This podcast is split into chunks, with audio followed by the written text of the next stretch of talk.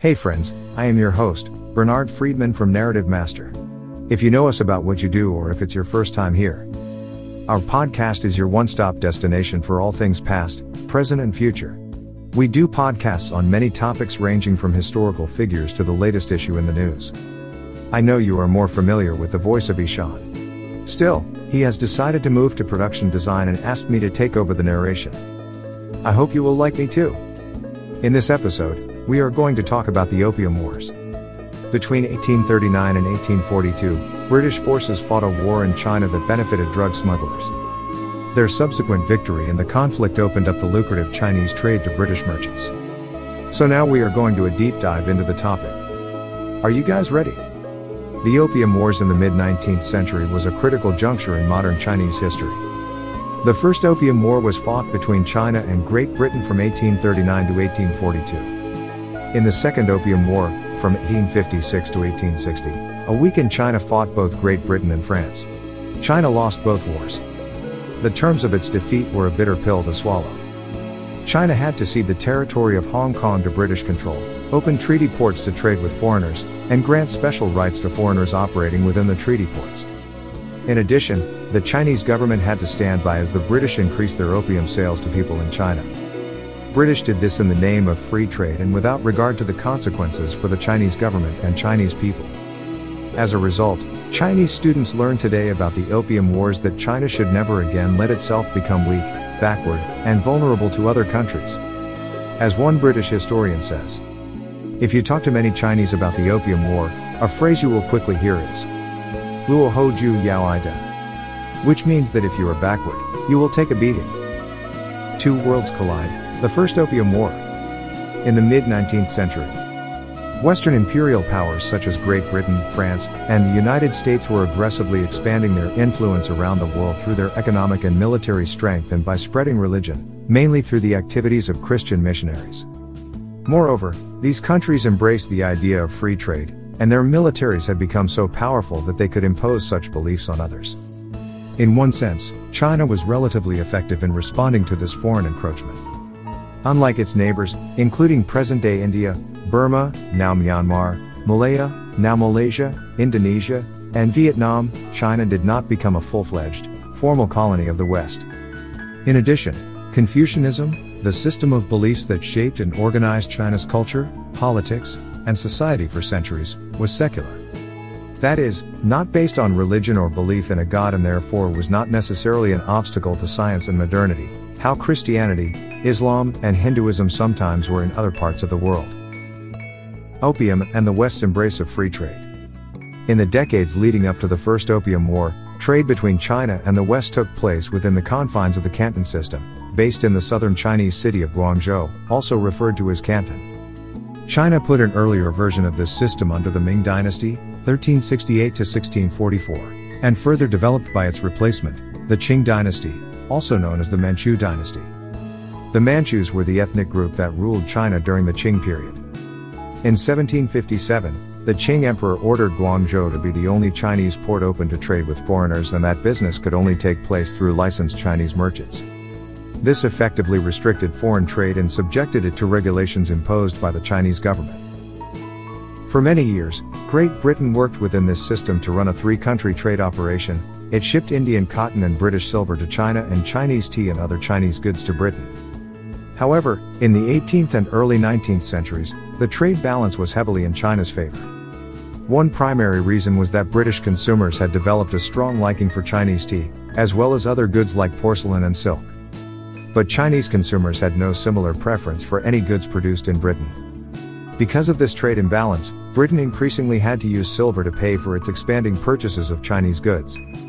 In the late 1700s, Britain tried to alter this balance by replacing cotton with opium, also grown in India. In economic terms, this was a success for Britain. By the 1820s, the balance of trade was reversed in Britain's favor, and it was the Chinese now had to pay with silver. The scourge and profit of opium. The opium that the British sold in China was made from the sap of poppy plants and had been used for medicinal and sometimes recreational purposes in China and other parts of Eurasia for centuries. After the British colonized large parts of India in the 17th century, the British East India Company, which was created to trade with East Asia and India, invested heavily in growing and processing opium, especially in the eastern Indian province Bengal. In fact, the British developed a profitable monopoly over the cultivation of opium that would be shipped to and sold in China. By the early 19th century, more and more Chinese smoked British opium as a recreational drug. But for many, what started as recreation soon became a punishing addiction. Many people who stopped ingesting opium suffered chills, nausea, and cramps and sometimes died from withdrawal. Once addicted, people would often do almost anything to continue to get access to the drug. The Chinese government recognized that opium was becoming a serious social problem and, in the year 1800, it banned both the production and the importation of opium.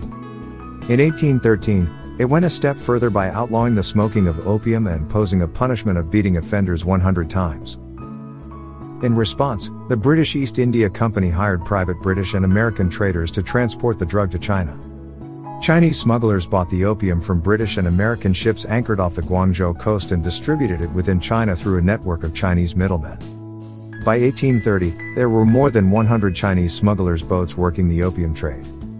This reached a crisis point when, in 1834, the British East India Company lost its monopoly over British opium.